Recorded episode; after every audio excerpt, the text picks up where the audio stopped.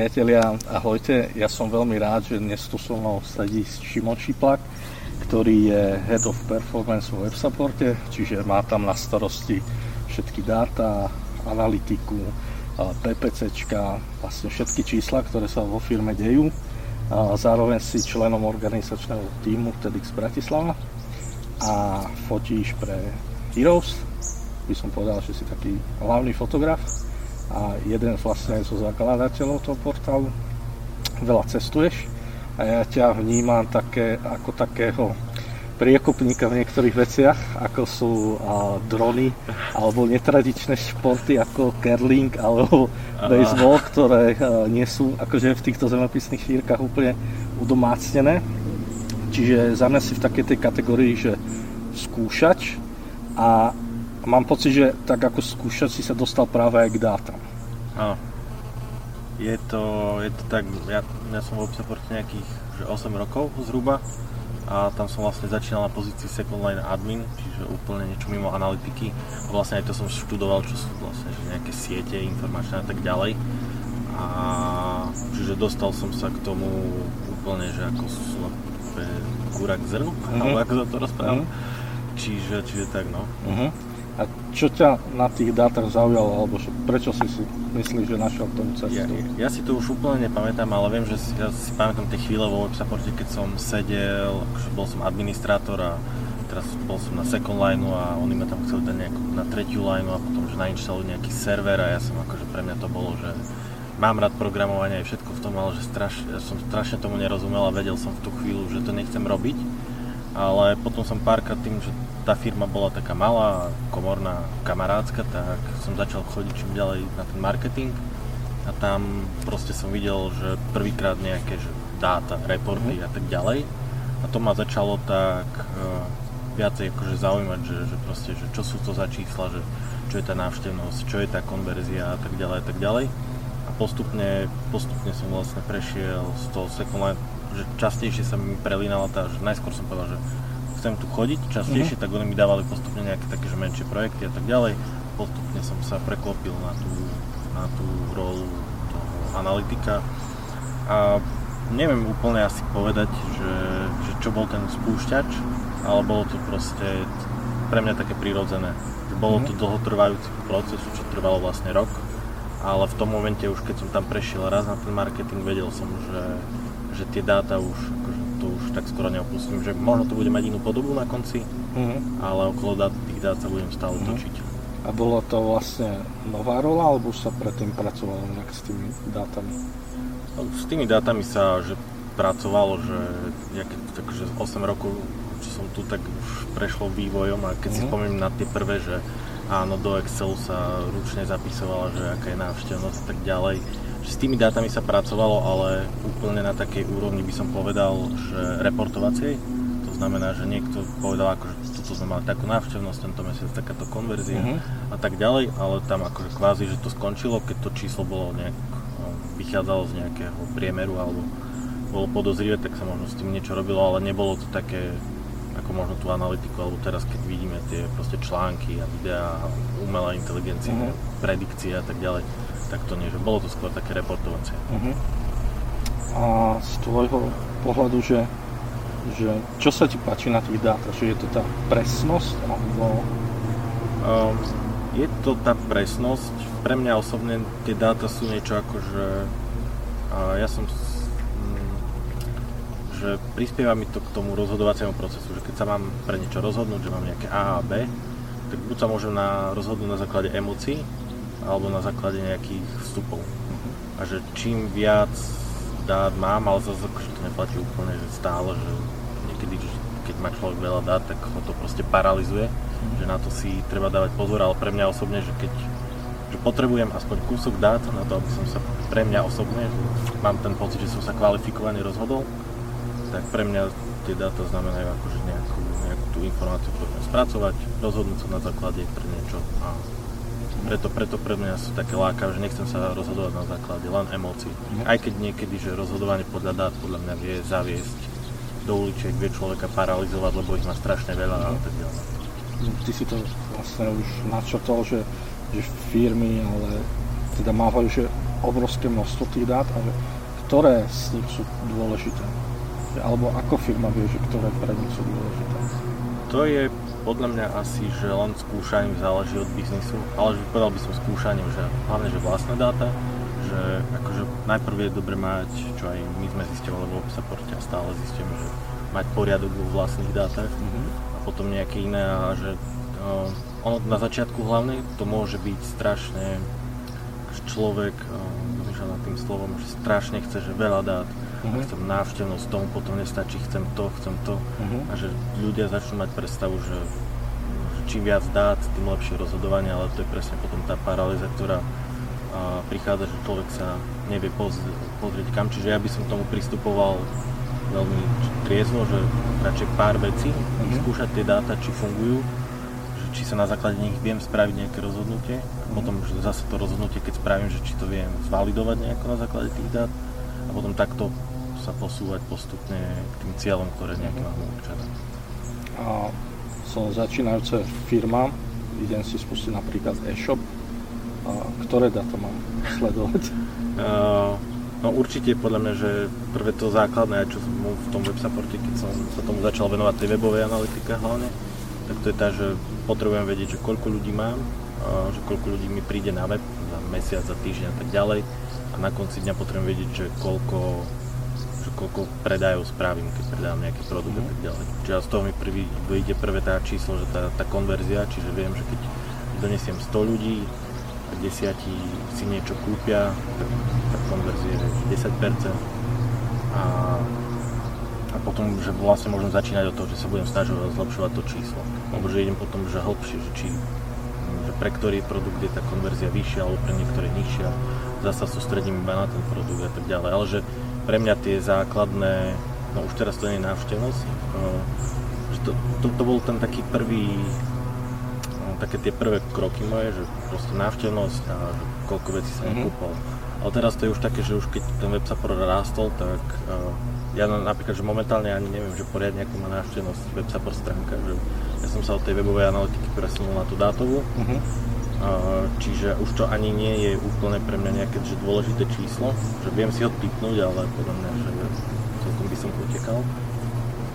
Ale pre mňa sú napríklad dôležité, že teraz už skôr pracujeme s KPI, to znamená, že máme určené nejaké cieľa, ktoré sme si povedali, že za nejaký produkt proste chceme tento mesiac zarobiť X, ďalší mesiac XY a sledujem to ich plnenie v tom čase a posúvame sa postupne k tým veciam, že sa snažíme aj to číslo že predikovať, čiže my už reálne na začiatku mesiaca vieme povedať, že či sa tam ten mesiac nám bude dariť alebo nebude dariť. A keď sa nám nedarí, tak zistíme, či sme prestrelili ten cieľ alebo či sa niečo deje a tak ďalej. Čiže, čiže postupne sa z tých um, len takého reportovania tej návštevnosti a konverzie posúvame, akože, že máme nejaké ciele a tie chceme dosiahnuť. Uh-huh. Koľko potrebuješ dát, aby si vedel povedať, čo ťa čaká ďalší mesiac?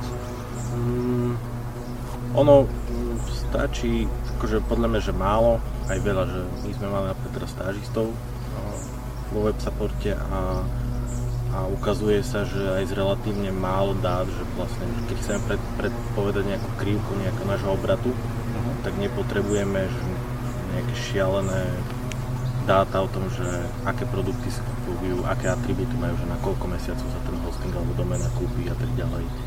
Alebo že či to kupujú ľudia z firmy alebo nie firmy, či, teda, či majú ičo alebo nie. Ale že vlastne stačí ti, že pokiaľ je ten biznis stabilný, že čím stabilnejšia tá krivka napríklad toho obratu je, tým ľahšie sa dá predikovať. Čiže záleží od typu biznisu alebo to, že aký je veľmi náchylný na zmeny. Že aj vlastne teraz, keď prišla tá korona, teraz áno, že tie predikcie sa, s tým sa nepočítalo, ukázalo sa to aj u nás, že tie predikcie nie, že boli zlé, len boli iné, lebo akože nikto o tej korone nemohol tušiť. Čiže záleží to, niektorí potrebujú menej, podľa toho, že aký problém sa rieši. Uh-huh. A potrebuješ nejaké extra matematické alebo štatistické vzdelanie, aby si vedel povedať, že tak tieto dáta mi nič nehovoria, alebo toto je nejaká štatistická odchýlka alebo nejaké podobné veci? Mm, ja som študoval informatickú školu, ale skôr takú hardwareovú časť, mhm. sieťarinu a tak ďalej, čiže som mal ďalej od tých úvodov, že klasických informatikov, ktorí mali možno viacej matematiky a presne takýchto vecí. Že ja si myslím, že je to výhoda, keď človek s tým príde, ale na, na také tie, na, na to basic rozhodovanie, ale nie že ani basic, ale proste na to rozhodovanie klasické nepotrebujeme nepotrebuje človek nejakú znalosť nejakej extrémnej matematiky, akože viem, že keď mám 100 ľudí a kúpia to 10, tak tá konverzia je, že dajme tomu, že 10%, uh-huh. že teraz, že nejaké štatistické chyby, akože záleží, ako sa človek tomu chce venovať, že podľa mňa, že na internete kopu videí, kopu článkov a všetky štatistické kalkulačky, ktoré toto veľmi rýchlo vyriešia, že to nie je tak, že by ja som musel používať nejaké vzorce, aby som si počítal štatistickú mm-hmm. odchýlku, ale lebo tu napríklad tú štatistickú odchýlku často riešime, ale na to sú kalkulačky, tam človek proste dá uh-huh. čísla, nemusí úplne ani vedieť, ako to funguje uh-huh. a keď uh, dá mu to ten výsledok. Čiže uh-huh. ja si myslím, že toho by som sa najmenej bál. Uh-huh. Aby, keby ma toto malo niekoho odradiť, tak to asi... Uh-huh. Potom, čo sa týka samotnej nejakej tej interpretácie tých dát, a keď to niekomu vysvetľuješ, tak lepšie sa ti komunikuje s niekým, kto do toho hlbšie vidí, alebo myslí si, že sú to také jednoznačné dáta, ktorý, ktorý pochopí každý, kto sa v tom biznise nejak orientuje? Mm, ja si myslím, že to záleží kvázi, že na mne, ten, ktorý ten dáta interpretuje a podáva ďalej, že mm. keď nejaké dáta dám, tak ja viem aj, že jednoduchý obrad, ktorý je mesačný, povedať tak, že to nikto nepochopí, že o čo mm. ide. Čiže je to na skille, respektíve je to o tom, kto tie dáta interpretuje, že viete, vieš vlastne aj zložitú vec povedať jednoducho uh-huh. A, a, a platí to aj naopak. A to je vec, ktorá sa že ja som k nej prišiel skúšaním, že už potom keď vo firme fungujem 8 rokov, viem s ktorými ľuďmi najčastejšie komunikujem a už viem, že kto asi, že na čo počúva, že proste, že kde si viem dovoliť viac uh, ísť a nejak detálne alebo nejak odborne, alebo ako to povedať, a kde to proste musím zjednodušovať viac. Ale za mňa platí stále princíp, že čím viac zjednodušovať, že ja si stále proste, keď si robím teraz nejakú prezentáciu alebo sa snažím uh, premýšľať, že ako tie dáta um, interpretovať, tak proste zosekávať, čo najviac zosekávať, že, že ono to potom zvádza, že ja som tiež keď niekedy písal nejaké reporty, tak som písal proste milión čísel, takáto konverzia to kleslo, to odchýlka je takáto, ale akože na konci dňa človeku, komu to prezentujem, tak jeho to nezaujíma, že proste, že výsledok, ako ste k tomu prišli, že teda, čo bol cieľ, aký ste mali vy, aký to výsledok a hlavne podľa mňa, že na čo, keď ja vidím niekoho, že kto interpretuje dáta, že zabúda možno, že na tie odporúčania, uh-huh. že nestačí povedať, že máme takýto obrad, kleslo 4% a je to preto a preto. Možno, že že tam často vidím, že tým ľuďom potom chýba, že OK, ale že, že čo ideme s tým spraviť, že čo je tvoj návrh, ako, ako to zmeniť, že nesnažiť sa tie dáta len proste že reportovať a manuálne že povedať a tam tým to skončilo, ale skúsiť možno povedať ten svoj pohľad, že prečo sa to stalo uh-huh. a možno ten návrh, že ako to ideme že uh-huh. zlepšiť. No, to predsa len už potom musíš mať asi lepší o, hľad do toho, čo sa vo firme deje, ako to funguje. Áno, áno, hej, že to, to, už, to už proste človek musí mať aj zároveň tú dôveru tých ľudí, ktorí no, že rozhodujú o tom, že keď ja im niečo poviem, tak oni mi musia dôverovať, ale áno, že to je už taká, časom sa to že podľa mňa, že vyvinie. Uh-huh. A že ja som tiež na začiatku proste povedal, že toto sa zvýšilo o 5%, ale to, to že niekomu niečo poviem, že sa zvýšilo o 5%, nemá absolútne skoro že žiadne uh-huh konkrétne z nejakých nástrojov, tak napríklad keď sa bavíme o tej webovej analytike, tak tam je asi tým štandardom Analytics, uh-huh. prípadne potom nejaké studio a podobné veci. Keď sa bavíme už o takej biznisovejšej analytike, sú tam nejaké tooly, ktoré sú nejaké univerzálnejšie alebo niečo, s čím by firmy vedeli jednoducho začať? No, mm, ja osobne som mal že také tri vývojové stupne, ako Pokémoni čiže asi som možno v treťom, ale podľa mňa sa dá ísť ešte ďalej, ale že prvý bol, že som presne začal z Google Analytics, čo mi na niečo stačilo a bolo to OK. Potom zase som už prešiel do tej datovej analytiky a tým, že mám možno skúsenosti, čo je tá výhoda, ktorú som mal v tom čase, že som vedel programovať, tým pádom som používal Python, ten má kopu knižníc štatistických a všelijakých a tak ďalej. Čiže začal som si už pozerať na tie dáta hlbšie a vedel som to vyextrovať, čiže obyčajný Python mi na to stačil, aby som proste našiel nejaké dáta, pochopil, čo sa tam deje, aký je nejaký rozdiel a niekomu interpretoval nejaký výsledok. Ale tam bol problém to, že som bol to úzke hrdlo, že keď niekto niečo chcel, tak stále za mnou musel mhm. prísť, že vyrob mi takýto report a tak ďalej. A stále sa to ešte že deje, ale potom sme zistili, že toto nie je tá cesta. A že cesta je, že proste tie jednoduché, na tie jednoduché otázky by si mali zodpovedať všetci vo firme a na tie ťažké alebo na, na tú väčšiu predikciu, alebo ako to nazvať, toto by som mal že riešiť ja, čiže tým pádom sme vlastne z toho programovania, alebo ja som z toho programovania prešiel, že snažíme sa teraz nejaké implementovať business intelligence tooly vo web supporte. Momentálne používame Click, predtým sme používali, skúšali teda Tableau a predtým Kebulu, Kebulu. Takže momentálne máme, že Click a to je ten nástroj, ktorý my používame na tú interpretáciu dát. Ale ja hovorím, že tú základnú, že keď niekto chce vedieť, aký je že obrad, koľko predávame nejakého produktu, aká je konverzia, aký máme market share, tak už nechodia za mnou, aby som to vyťahoval a tak ďalej, ale pozrú si to v tom nástroji a potom ja sa už ponáram do tých hĺbších uh, uh-huh. vecí. Čiže uh, zažil si nejakú veľkú anomáliu v dátach, z ktorej, z ktorej si bol že úplne že zmetený a, a musel si rozlúsknuť, že čo sa tam udialo?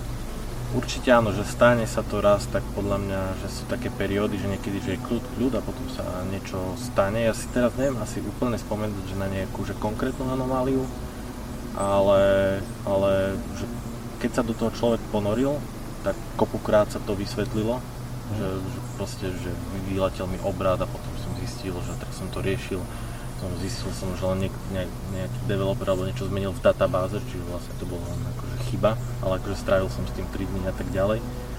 A, a tie anomálie sú, že aj tá korona že priniesla anomálie, že zrazu proste tie ciele, ktoré sme mali, že predtým sme ich vedeli určovať veľmi dobre, a že, respektíve, že tá reálna revenue tomu fitovala, alebo tie, a, a teraz proste to úplne, že nejak, že je tam tá anomália, že tu vidno.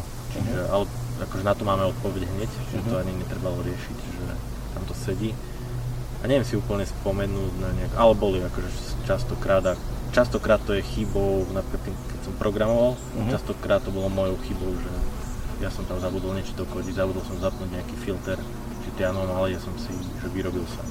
Jasne. Ty si teraz bližšie k tým dátam, ale predtým si riešil vlastne celý ten funnel riešil si aj kampane. A kebyže ti dám teraz 1000 eur a z pohľadu marketingu a, a nástrojov reklamných rôznych alebo z nejakých kontentových, ako by si tieto peniaze rozdelil? Mm, niekedy to bolo ťažšie, niekedy, niekedy sme nemali až takú, taký prehľad o tom, že ktorý že máme Facebook, používame reklamu Google, sem tam dáme peniaze do iného kanálu, potom tam máme to Google Organic, akože organické vyhľadanie a tak ďalej. Niekedy by to bolo pre mňa ťažké a zároveň aj teraz to je, ale už mám väčšiu dôveru v tých dátach, že už máme nejaké výsledky a že vieme, že tento kanál sa nám oplatí viac, a, tak do toho by som tých 1000 eur dal. A že nešiel, nešiel by som určite do jedného, ale že skôr by som to distribuoval. Nikdy sa, mi, nikdy sa nám neoplatilo, že nejak staviť na jednu kartu a zároveň, že už teraz ideme do toho módu, že nesnažíme sa len pozerať, že taká, sa hovorí, že priama konverzia, že tu dám tisíc a zajtra mi príde dve, uh-huh. ale snažíme sa pozerať, OK, že keď nám prídu za tú tisícku nejakí noví klienti, takže ako dlho nám vydržia, či budú na 5 rokov, 6 alebo 10, lebo môže sa stať, že, že keď keď tú tisícku rozdelím a niekde dám 500 napríklad na Facebook a na Google, tak zistím, že o, z Facebooku mi nakúpili všetci a Google je slabý, ale to môže platiť, že, za, že je slabý iba na začiatku. Lebo tí, čo sú z Facebooku, akože nemusia tie služby predlžiť a zase tí z Google to môžu ťahať 7 rokov, čiže to je aj také, že takéto naše, že už sa nepozeráme, že proste len na ten počiatočný predaj, ale aj na to, čo, čo ide potom. Uh-huh. A potom, že koľko nás stojí tá konverzia. A tam zase sú na to nejaké vzorce, a človek potom vie vyhodnotiť aj dlhodobo, že kde tú tisícku mm-hmm. má dať, aby to bolo čo najprínosnejšie. Mm-hmm. Ako veľmi sa ti oplatilo skúšať nejaké nové veci alebo také netradičné kanály? Oh, rozmýšľam, že či niečo také vystrelo. Asi nebolo nič. Pre nás je ten Google stále že top z tých kanálov. Skúšali sme aj iné. Že prineslo, že, že nikdy sa asi toho nechcem vzdať, aspoň ja, že, že skúšať tie nové kanály, lebo že minimálne máme z toho ten že poznatok, do ktorý by sme prišli. A my sme mali, ja som do, stále mal v prezentáciách také pravidlo, že mal som nejaký že 40, 30, 20, že 40% sme dávali do Google, 30% do Facebooku a nejakých potom tých 10% sme dávali na random úplne veci, len kvôli tomu, aby sme to skúsili. Čiže uh, nič nám ešte neprebilo ten Google, že, že z tých kanálov a tak ďalej a, ale ja si myslím, že stále má zmysel, že proste si vyčleniť nejakú čas, vyskúšať niečo nové a že proste, že možno to, že, že to vystrelí tak uh-huh. a Je niečo v, v dátovej analytike, že na čo sa tešíš, alebo čo by si si rád vyskúšal? Mm, no ja verím, že, že prídeme do toho momentu, že aj, aj ten web support má tie dáta v nejakom stave, takže ich že určite, že proste tá databáza vlastne žije 10 rokov a tak ďalej, vlastne 12, takže tie dáta dáme že dokopy a budeme robiť tú takú analytiku, ktorú, ktoré ja čítam proste na všetkých blogoch a po nejakých prezentáciách, že fakt, že tie odporúčania tým klientom na základe ich minulých nákupov, že snažíme sa už o to aj teraz, len máme nejaké limitácie v tom, čo nám umožňuje tá naša databáza. Čiže toto je môj taký ďalší krok, ktorému by som sa chcel venovať, že odomknúť proste aj tieto vráta, že momentálne sú, že vidíme ich, len nie sú úplne že čisté, čiže najskôr si musíme trošku prečistiť vlastný chliev, ale že vlastnosť to dolu a, a trošku vyčistiť na to, aby sme boli pripravení využívať aj to, že ono na konci dňa stále to nemusí pre nás byť, že my sme relatívne že malí, uh-huh. že to nie je nejaká big big data alebo niečo mm-hmm. také. Zároveň môžeme byť veľký tým, že proste ľudia u nás majú hostingy, oni tiež majú nejaké že parametre. Mm-hmm. Čiže toto je taká tá moja ďalší krok, že proste odomknúť takej tej zložitejšej analytike, predikcie mm-hmm. a snažiť sa predikovať nejaké veci a na základe toho prispôsobovať ten biznis. Mm-hmm. treba sa na to pripraviť. A v kontexte tohoto ako vnímaš také, že AI, machine learning a takéto veci, lebo teraz vlastne každý produkt má nejakú takúto nálepku, je to prehajpované. Myslíš si, že si vystačíš s takým tým seliackým rozumom alebo takým tým štandardným nazeraním na tie dáta, alebo vidíš nejaký zásadný potenciál, že toto výrazne ovplyvní vlastne to, jak sa s tými dátami, jak sa na ne pozera. V minulosti som ho videl viac, že vtedy, keď to začalo, ja neviem, že 2 roky, možno 3 roky dozadu byť, že sa tie slova začali čoraz, tak som tiež z toho bol nadšený, že jasné, musíme mať AI a proste a tak ďalej a tak ďalej. A potom človek postupne zistuje, že nie je to až také fajn, nie je to pre každého, človek musí mať veľa dát, človek musí mať ľudí, ktorí to proste, že spravia, že to nie je také jednoduché, čo, že aj tí ľudia, ktorí sa tomu venujú a ktorí sa tomu venujú na profesionálnej úrovni, ich je málo. A takže že nie je to že jednoduché.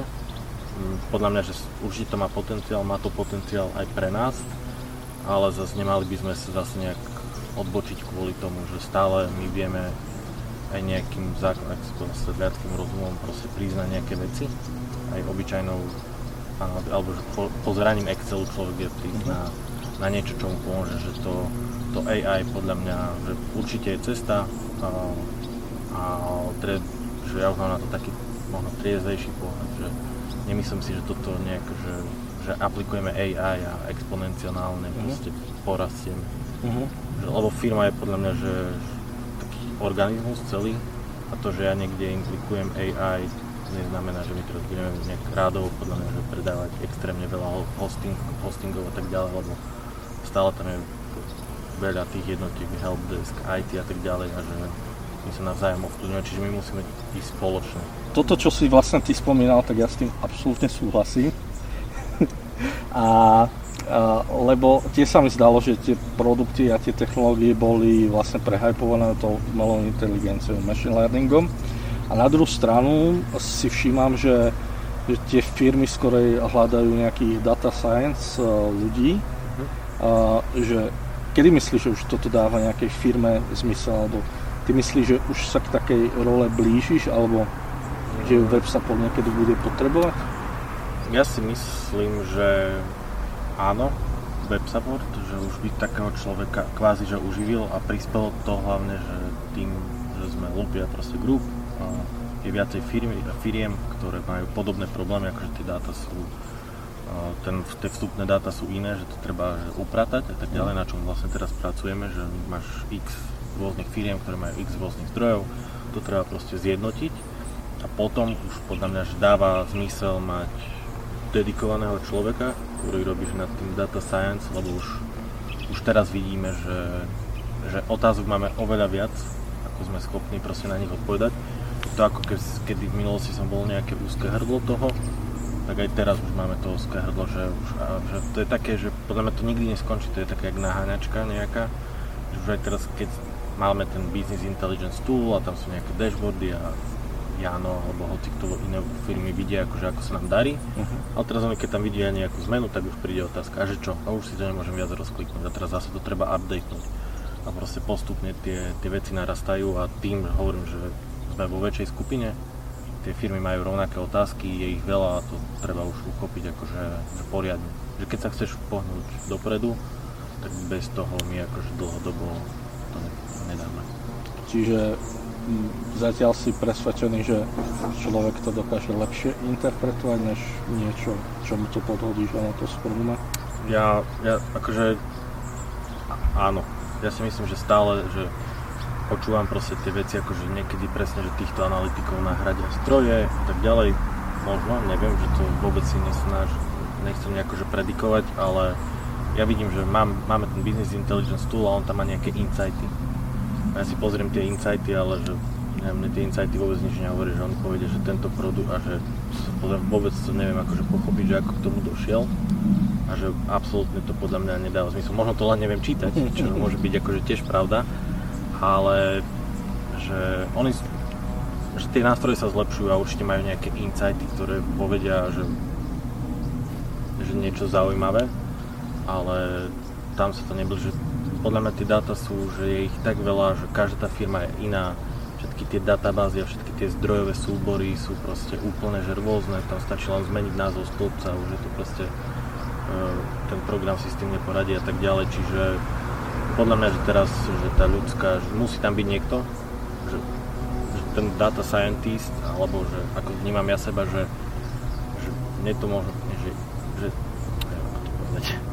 že pre mňa je dobré to, že keď tí ľudia to vedia spájať. Uh-huh.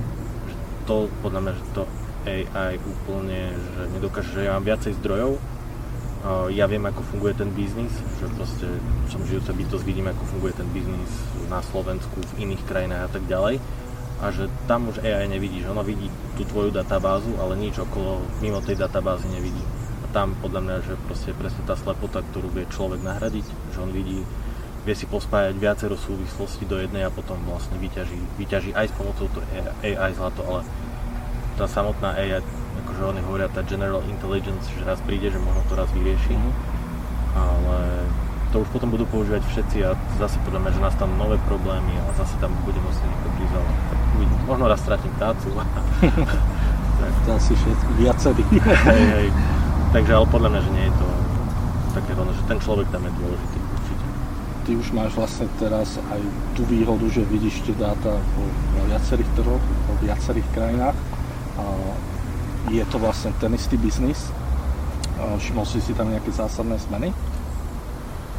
Hmm, zásadné zmeny asi, že myslím, že konkrétne v vložení dát alebo správania? Myslím správanie. Hej, o, nie je tam, akože oni tie konverzie medzi nejakými jednotlivými bodmi, že návštevnosť, pridanie do košíka, že sú že, že mierne rôzne, ale plus minus, že to je stále o tom myslím, že my nemusíme nejako extrémne, že čo sa týka reklamy, to je iná reč.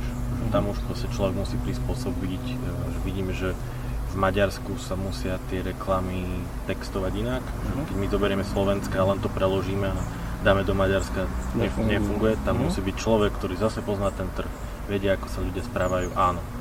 Ale že v tých samotných dátach, nejakých tých konverzných pomeroch ja extrémne, že rozdiely nevidím, ale keď už hovoríme o oslovení zákazníkov, uh-huh. tak to je ináč. Uh-huh.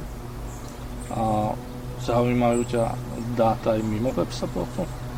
Uh, niekedy viac, možno teraz, pretože mám menej času, že robil som si vlastné skripty na všetko možné, vlastne aj teraz ako prišla tá korona, tak dva dní potom, ako proste sa to nejak začalo viac riešiť, tak už som išiel proste na nejaké stránky, kde sú nejaké datasety, stiahol som si CSV, ako sa vyvíja korona uh-huh. a už som si nakodil nejaký Python script, respektíve polepil z uh, iných, uh-huh. že a už som si proste robil nejaké grafy a tak ďalej, ale potom, že zase je tom o tom čase, že už som videl, že sú ľudia, ktorí sa tomu venujú denne, 24 hodín a robia tie grafy. Tak akože ja som si spravil nejaký graf, strávil som na ňom 8 hodín a bol nejaký pekný a ďalší deň som videl taký graf, že mi to vyrazilo dých. tak si potom hovorím, že, že fajn, že ja som si to vyskúšal, vyskúšal som si nejakú novú funkciu, ja neviem, v tom Pythone a spravilo to to, že zase som niečo spravil, ale potom som to nechal, že už som nešiel že do tých, extré, do tých extrémov, ale že snažím sa, ja všeobecne mám akože, páčia sa mi tie čísla, čiže uh-huh. mám rôzne Excely od, že si prídu mi nejaké príjmy, tak proste v Exceli si to uh-huh. delím do chlievikov a tak čo sa tiež dá uh-huh. nazvať nejaká práca s datami, čiže stále podľa mňa, že každý nejakým spôsobom robí s datami. Uh-huh. Sem tam keď ma niečo zaujíma, tak sa s tým pohrajem. Uh-huh a mne tie dáta prídu naozaj že veľmi presné, exaktné. A potom je tu TEDx Bratislava, čo je úplne že také, že za mňa, že, že ľudskosť. Také, mm-hmm. že silné príbehy, zaujímaví ľudia. Je to pre teba práve takéto vyváženie? Do, do určitej miery určite áno, že ten TEDx vlastne tiež on funguje vlastne viac rokov, ja som sa tam tiež len pridal do toho týmu nejako a že on, my to tak aj v tom týme delíme, že je obsahová časť toho TEDxu a tá production, že obsahová to sú ľudia, oni prí, prídu na stage, oni musia mať nejakú dobrú prezentáciu, musia mať úvod, jadro, záver, aby to proste tí ľudia pochopili mm. a tak ďalej, čiže to je obsah a potom je tá production a to je, že treba objednať divadlo, treba tých ľudí doniesť, dať im hotel, nájsť a tak ďalej, všetko má. Že ja napríklad tým, že mám asi podľa mňa, že tie dáta ráda tú, takú tú štruktúru, tak skôr že pre mňa je tá produkčná časť uh-huh. že dôležitá, ale zároveň si veľmi vychutnávam tú obsahovú, ale akože ja by som napríklad toho speakera nevedel nejako že odgajdovať alebo v nejakom poradí, ako vystáva tú uh-huh. prezentáciu, ale je to veľmi fajn ich počúvať, že tam človek príde a žije, ja neviem, že v dátach a toto vo svojej nejaké bubline a tam proste nejaký príde záchranár z Islandu ktorý rozpráva o nejakom dobrovoľníctve, potom tam príde nejaká mama, ktorý hovorí o deťoch a detských ihriskách, že ako sa majú stavať detské ihriska, čo je pre mňa úplne, že... Ale stále si tam, podľa mňa, že v každej tej, v každej tej prezentácii alebo speechi si ja osobne viem nájsť nejakú jednu myšlienku a to mi stačí, že nepotrebujem nejak, je to dobré, keď je to, že celá tá téma ma nejako zaujíma, ale že aj v nezaujímavých témach na prvé počutie si viem nájsť tú myšlienku a to je pre mňa také aj to vyváženie tých dát, že ne, ne, nepozerám sa len na tie čísla, ale presne tá emocia uh-huh. z toho. Rozumiem. A je to vlastne jeden deň v roku, ale koľko tomu venuješ energie a času? Hej, uh, no TEDx býva väčšinou v júli, teraz pre koronu bol iba taký malý salón, ale už býva to raz v roku, to je že zhruba že nejak, nejakých 900 ľudí, posledné roky to bolo stále národné, teda SND pri Eurovej. A je to také, že, že pre nás začína, že je to ako školský rok pre nás. Že vlastne začíname zhruba že nejako od septembra na tom pracovať a ten 1. júl alebo ten 1. júlový víkend je pre nás to vyvrcholenie. Čiže reálne sa na tom robí, že dajme tomu, že 9 mesiacov s tým, že tá prvá polovica je taká vlažná, a tá druhá polovica je už taká náročná, že už kde ľudia začínajú. A tak to je aj s môjim časom, ktorý tomu venujem a podľa mňa, že všetci, že zo začiatku to je také, že ešte nikto nevie, že aké témy tam budeš si to len hľadá a tak ďalej, ale čím bližšie sa blížime k tomu termínu, tým viacej vlastne času z toho týždňa, týždňa mi to zoberie, čiže potom častokrát to skončí, alebo po 2018-19, keď som vlastne pomáhal spolu riadiť ten tým, tak posledný týždeň som si musel brať dovolenku, potom sem tam dovolenku aj predtým a tak ďalej, aby som proste tie veci stiel, že ich bolo toľko a oni sa nedajú rozložiť, lebo tak všeobecne niečo sa nedá riešiť, pokiaľ nemáš vyriešené niečo iné a zároveň na konci to je také, že sa musí riešiť všetko. Takže od septembra do júla a s tým, že čím bližšie som, tým viac, viac mi to zaberie času. A aký je to pocit byť súčasťou niečoho takéhoto? Mm, prvýkrát to bolo veľmi také zvláštny pocit, že ne, ja, ja, som akože, ja som reálne 5 krát bol na tom TEDx ako účastník, potom som si povedal, že vyskúšam, tak som riešil nejaké prestávkové aktivity alebo niečo také. To bolo fajn pocit a potom vlastne rok na to som bol uh, kvázi, že lead, leadoval som ten tým alebo niečo také. A to už bol že zaujímavý pocit, že zrazu už potom tá zodpovednosť ako na človeka dohliada, že vlastne tu, tu je nejaký tým, všetci majú, ne- on, ale že akože všetci vedia, že čo majú robiť, že to nie je také, že ja ich nejako riadím, mm-hmm. ja to, akože som na to možno, že zodpovedný, ale stále, že proste je to obrovská zodpovednosť pre mňa, že osobne aspoň, že príde tam 900 ľudí, nejakých 200 ľudí, ktorí sa o nich starajú, že catering, ľudia v divadle, ktorí majú na starosti od opony, že proste a toto všetko musí byť nejak synchronizované a človek vlastne chce, že aby tí ľudia odchádzali s nejakým s nejakou dobrou náladou, že sa niečo nové dozvedeli, tak asi odniesli. Čiže pre mňa že pocit to je super, ale zároveň je to veľká, veľká zodpovednosť. Ale keď, tým, keď ten tým pracuje a všetci vedia, čo majú robiť, tak zároveň to je, že pomerne akože easy sa to dá prejsť, že vyskytnú sa niekedy problémy, ale podľa mňa, že ten tým je tak super, že dá sa, dá sa to zároveň užiť a čiže to je, to je preto, preto som tam stále. Že... Uh-huh. Um, z pohľadu speakerov je tam um, alebo um, bol medzi speakerami niekto, s kým si si ty splnil nejaký sen, že tak toto by som tam chcel mať, alebo máš ešte takýchto nejakých záloh? Uh, akože jasné, Schwarzeneggera by som tam chcela takto.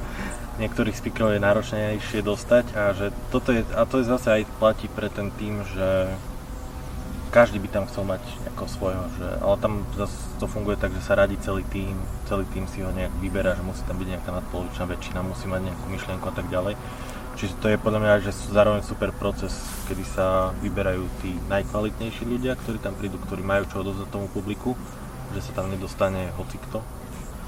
A ja som si teda splnil, no ten Schwarzenegger to je sen, uvidíme, a, ale ja som si splnil taký tiež sen, to bolo minulý rok, alebo my, už si nepamätám, buď minulý alebo predminulý, a bol tam presne ten Islandian a to, ja som pozeral nejaké videá, mám rád videá, tak som pozeral videá o nejakom dobrovoľníckom záchranárskom zbore na Islande, že oni tam nemajú žiadne nejaké že záchranné zložky a Island je akože celkom nehostinná krajina, tak majú vlastných záchranárov a sú to všetci dobrovoľníci. Ja som videl to video a si hovorím, že a tam rozprával ten človek, že toho chcem na stage, že ten má strašne veľmi dobré myšlienky.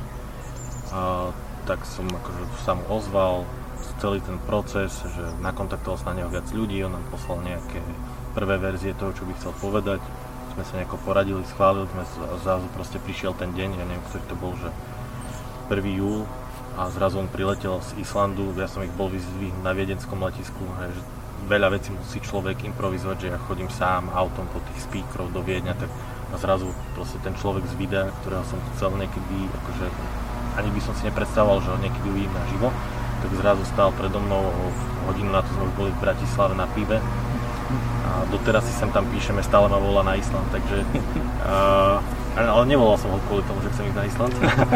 a, takže to, tým som si splnil sen, že on tam hovoril o dobrovoľníctve a bol to podľa mňa že veľmi vydarený talk. A toto bol to môj, to, to som si splnil naposledy. A to je presne, že nič s číslami, nič nejaké štrukturované, úplne a to ma potom asi fascinuje, že asi tým vyvažujem, vyvažujem aj ten svet čísel a štruktúry, že príde tam niekto, kto dobrovoľníči, takže sa proste spúšťa z helikoptéry prostred Islandu. Okay. Mega. a okrem TEDxu ty máš veľmi blízko k takým zaujímavým, že skutočným osobnostiam aj vďaka projektu Heroes. Ty týchto ľudí fotíš. Uh-huh a, a, ako tam vyzerá ten proces, že ty fotíš pred rozhovorom, po rozhovore, vieš, koho ideš vlastne fotiť, alebo si videl ten článok?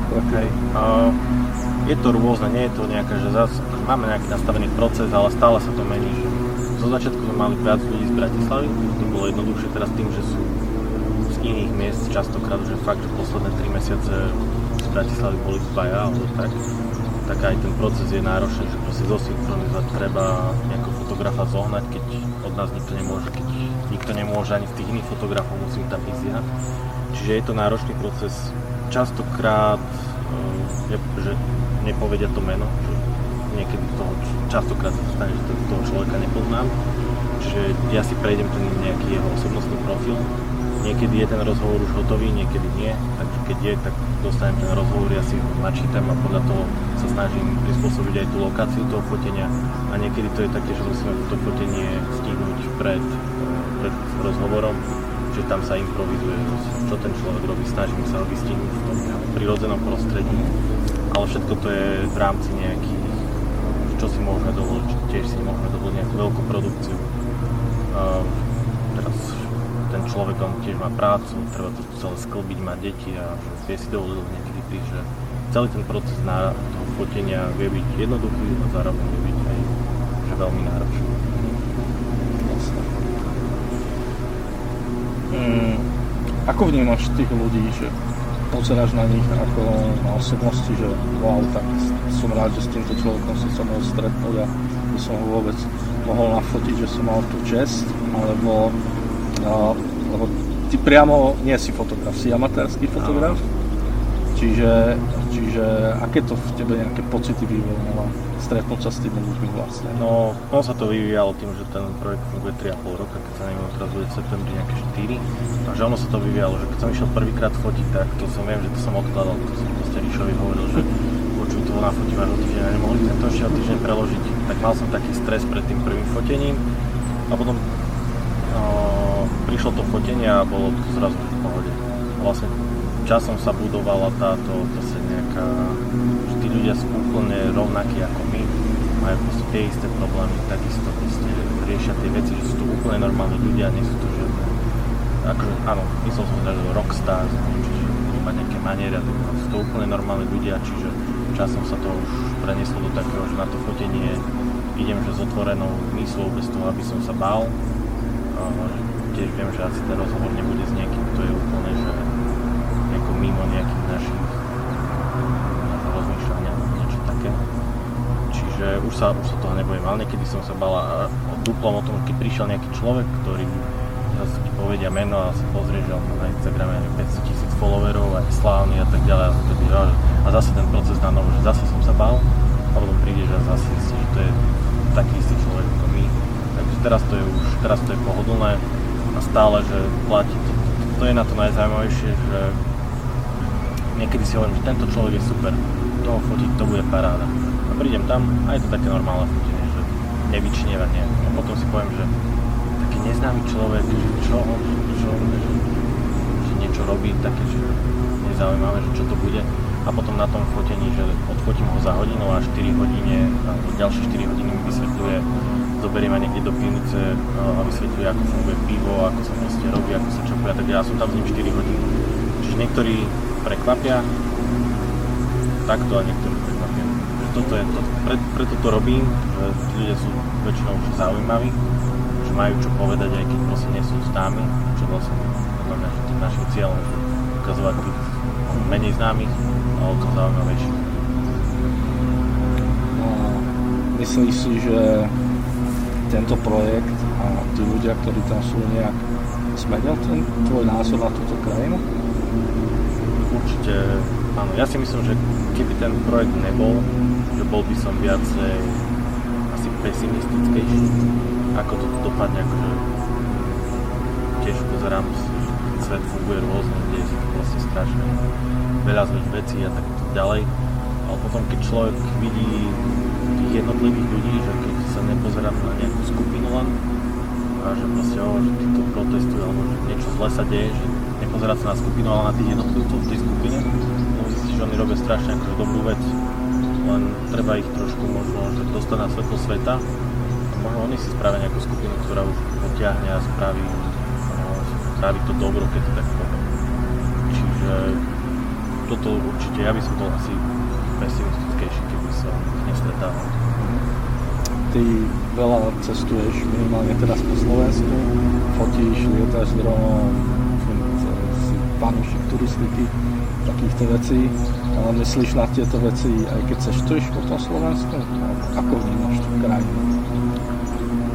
Um, ja som neviem, v minulosti ma viac lákalo chodiť, že niekam do cudziny. Teraz prišla zase tá korona, čiže som sa nejak uskromil. Ja zistím, že postupne, že ja som si myslel, že keď chce človek poriadne hory, tak nech ide do Dolomitov, do Talianska a tam si to už je, stačí malá fatra, veľká fatra proste a tu je zrazu nejaký kemping a zistím, že ten kemping je oveľa lepšie v Taliansku, potom zistím, že na Slovensku máme extrémne veľa kempingov, že ja si proste viem nabaliť veci do auta, vyspať sa v jednom kempingu, ďalší, čiže že objavujem, že a strašne to je zaujímavé, že to vlastne vidno aj na internete, že tí ľudia, že začala tá korona, že zrazu všetci objavujú Slovensku a že máme tu niečo.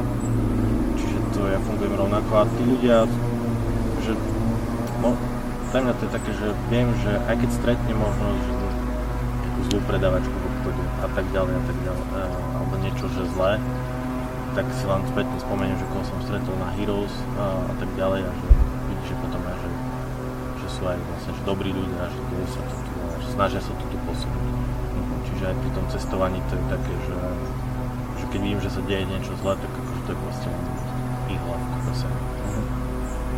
To je krajine by si sa chcel narodiť. Hmm, a keby som žiť, tak Kanada, asi Kanada. Mal som také stále tri krajiny, že Kanada, Norsko, Austrália a že cestoval by som stále z zimy do leta tak rôzne, ale narodiť neviem, že asi možno v minulosti by som hovoril Amerika, teraz už to pre mňa také nie, že som ok s tým, že by som sa narodil. Uh-huh. A tých aktivít máš strašne veľa. Organizuješ si nejak špeciálne svoj čas? Ja som sa snažil v minulosti prísť na všelijaké veci, ako, čo si to najviac organizovať. Som si myslel, že pozeral som, že títo to robia takto, títo to robia online. Som, ja som vyskúšal že viacero veci a pre mňa, čo, čo sa mne oplatilo, a niektorí ľudia mi na to hovorí, že ako tak môžeš fungovať, je, že mám DR, obyčajný proste DR a tam si proste píšu, že keď mi príde pozvánka na Google Meet vo web supporte, tak ja proste musím vyťahnuť DR a musím to celé mm-hmm. zapísať a zase a ostatným to vadí, lebo že nevidia môj kalendár a tak ďalej, ale pre mňa to je pre mňa to je najviac, že pos, takto fungujem posledné 4 roky, čiže je to už pre mňa overená vec, ako si organizovať čas a tam potom, keď si to človek odfajkne, zafarbí ešte na zeleno, tak to je pre mňa najväčšia taká tá mhm. odmena toho. A máš z toho lepší pocit, keď to odfajkneš rukou, než keby si to niekde zaklikol? Asi áno, že mám, mám, aj, mám aj nejaký to-do list na desktope, že tam si to tiež klikám, ale ja som si posledný čas začal do toho diaru farbiť tie veci, čiže zase to posunulo, že je to pre mňa, myslím si, že odfajknúť si to na papier je pre mňa lepší pocit. Uh-huh. A je nejaká aplikácia, z ktorej si nevieš predstaviť život? Tak asi, že nič kritické, ale že mne dosť, že aplikácia za posledné roky, ktorá mi úplne vylepšila že deň alebo tak je ten Spotify. Uh-huh. To keď vydali a že proste človek už nemusí tú hudbu stiahovať do nejakých MP3 a hľadať tie MP3, alebo že ešte predtým tie CDčka boli a tak ďalej. Spotify je vec, ktorú používam každý deň a, a proste mi uľahčuje celý ten, ten život. A každý aplikácií viac, ale Spotify je tá prvá, ktorá mi stala na Uh-huh. Čiže si veľmi hudobne za, založený svoj? Oh, to, to, to, no, do podmazu, hej. Jasne. A čo je taká posledná vec, ktorá ti spravila fakt, že veľkú radosť? Veľkú radosť? Uh-huh. Hmm, rozmýšľam, že mňa, mňa najviac naštartovalo tento rok, čo mne najviac pomáha je turistika a že ja som minulý rok bol raz v tých Dolomitoch dvakrát niekde a predtým som vôbec na túry nechodil ani od malička sme na to neboli nejak extrémne zvyknutí a tento rok akože každé dva týždňa alebo stále sa mi podarí na nejaký kopec a to ma tak, a častokrát chodím sám a, a to ma tak nejak to, to mi robí radosť. Akože prvú hodinu nie, keď som na tej túre. a to väčšinou akože dosť nadám, že prečo som tu ráno stával o 5, že na čo, a, ale potom sa to celé akože uleží a toto je tá, tá vec, čo mi asi teraz robí tak radosť. Čimo, díky moc, že si si našiel čas, že si s nami pozdielal svoje informácie a jo. čo si sa naučil a nech sa ti teda darí ďalej. Jo, ďakujem. Čaute. Čaute.